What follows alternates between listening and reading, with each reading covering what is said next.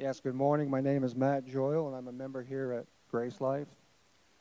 Um, I've been attending here for about a year and a half, and uh, it's just been an awesome experience and met a lot of great, wonderful people that love the Lord, and thankful for our pastors, Tommy and Matt, and their faithfulness to the Word.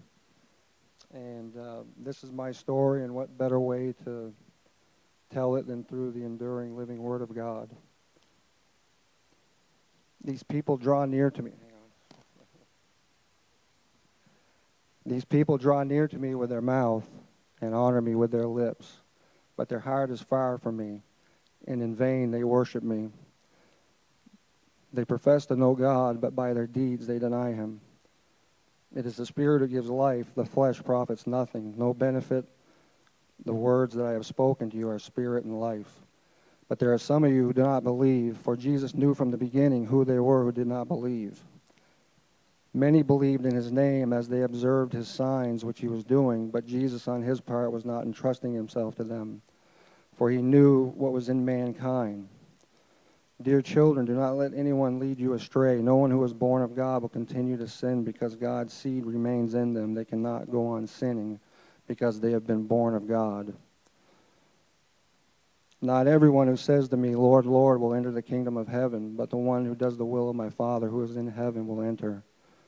Many will say to me on that day, Lord, did we not prophesy in your name, and in your name cast out demons, and in your name perform many miracles? And I will declare to them, I never knew you. Depart from me, you practice lawlessness. So this here, um, so when I was about six years old, uh, my mother started taking us to church. And when I was about 14, my brother Roger, um, he's a couple years older than I am, uh, received the Lord, and and um, I didn't want to be left behind, so I went in and with my mother and said the sinner's prayer, and not downplaying the sinner's prayer. You know, I know God can save us in spite of it, but not because of it. And just because you say a prayer, you're not saved, as was evidence in my life and my story. So for the next few years, nothing really changed, and um, you know, just living the teenager life. And then my mother still taking us to church every Sunday. And as I got older uh, and moved out, uh, church wasn't an, uh, an issue for me. Um, the only time you'd see me in church is when I was in trouble and I needed the things of God and not God. You know, I, I lived the life of just all the pleasures, and there was no change in my life at all.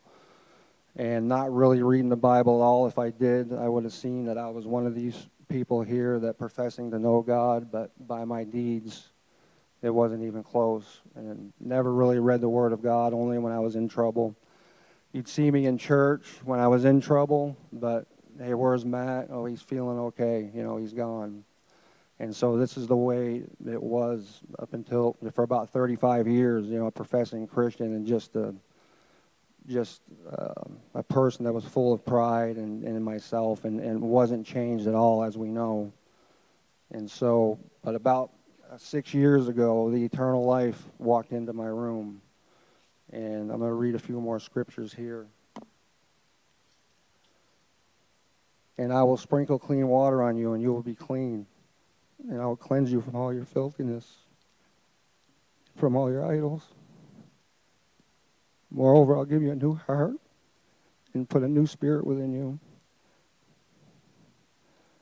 I will remove the heart of stone from your flesh and give you a heart of flesh. I will put my spirit within you and bring about that you walk in my statutes, and you'll be careful to follow my ordinances. And when the kindness of God, our Savior, and his love for mankind appeared, he saved us not on the basis of deeds which he did in righteousness, but in accordance to his mercy by the washing and regeneration and renewing of the Holy Spirit. And in him you are also circumcised with a circumcision made without hands and the removal of the body of the flesh by the circumcision of Christ.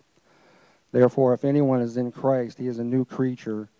The old things have passed away, and behold, the new things have come. And so, um, about uh, five and a half, six years ago now, I was on my knees praying again, uh, always working. I, I'd saved myself at least 20 times over the, you know, the last 35 years, and you know, and of course, I said the prayer. If people, would, I would ask, "Am I saved?" Well, did you say a prayer? And I said yes, and and it, it wasn't so. And so now I was on my knees, and I remember the verse, uh, the verse where the Spirit, you ask the, uh, the Spirit will groan for you when you not know how to pray. And so uh, I was there on my knees and just um, said, Holy Spirit, you know, I give up. I just, you know, I'm just always trying. And, and in that moment there, I just said, Would you please groan for me because I don't know how to pray. And in that moment, the eternal life walked into the room. And man, things are not changed. I, what I saw, just as if you were daydreaming, just like a vision of my my physical body, looking at my physical body just being dead. And all I could say was, I'm free. I'm free. And I didn't even know what happened to me. You know, I thought I was saved, but at that moment, um, again, you can see now Lord, from that point forward, um, all my desires have changed. You know, my desires, you know, God, it says God would give you the desires of your heart. And that means my desires used to be power, money, and, and other things of the world, but now my desire is to read the Word of God. And, um, and that's what I've been doing ever since. And as you guys know and seen me, the, the Word of God is just powerful. So now the, the, the good that I do, the work that I used to do, was to make up for something. You know, I was under, you know, just a work base. But man, when the grace of God comes in your life, you know, we, and as the word says, you know, we are God's handiwork created in Christ Jesus for good works, which he, which God prepared beforehand for us to walk in. So, you know, we're saved unto good works. And the good works that we do is the fruit of our salvation. It's not the root. So it's who we are now. And we're a new creation in Christ. And as I said uh, at my baptism, I'll just recite this verse and I'll end with I have been crucified with Christ, and I no longer live, but Christ lives in me. And the life I live now in the flesh, I live by faith in the Son of God who loved me and gave his life for me.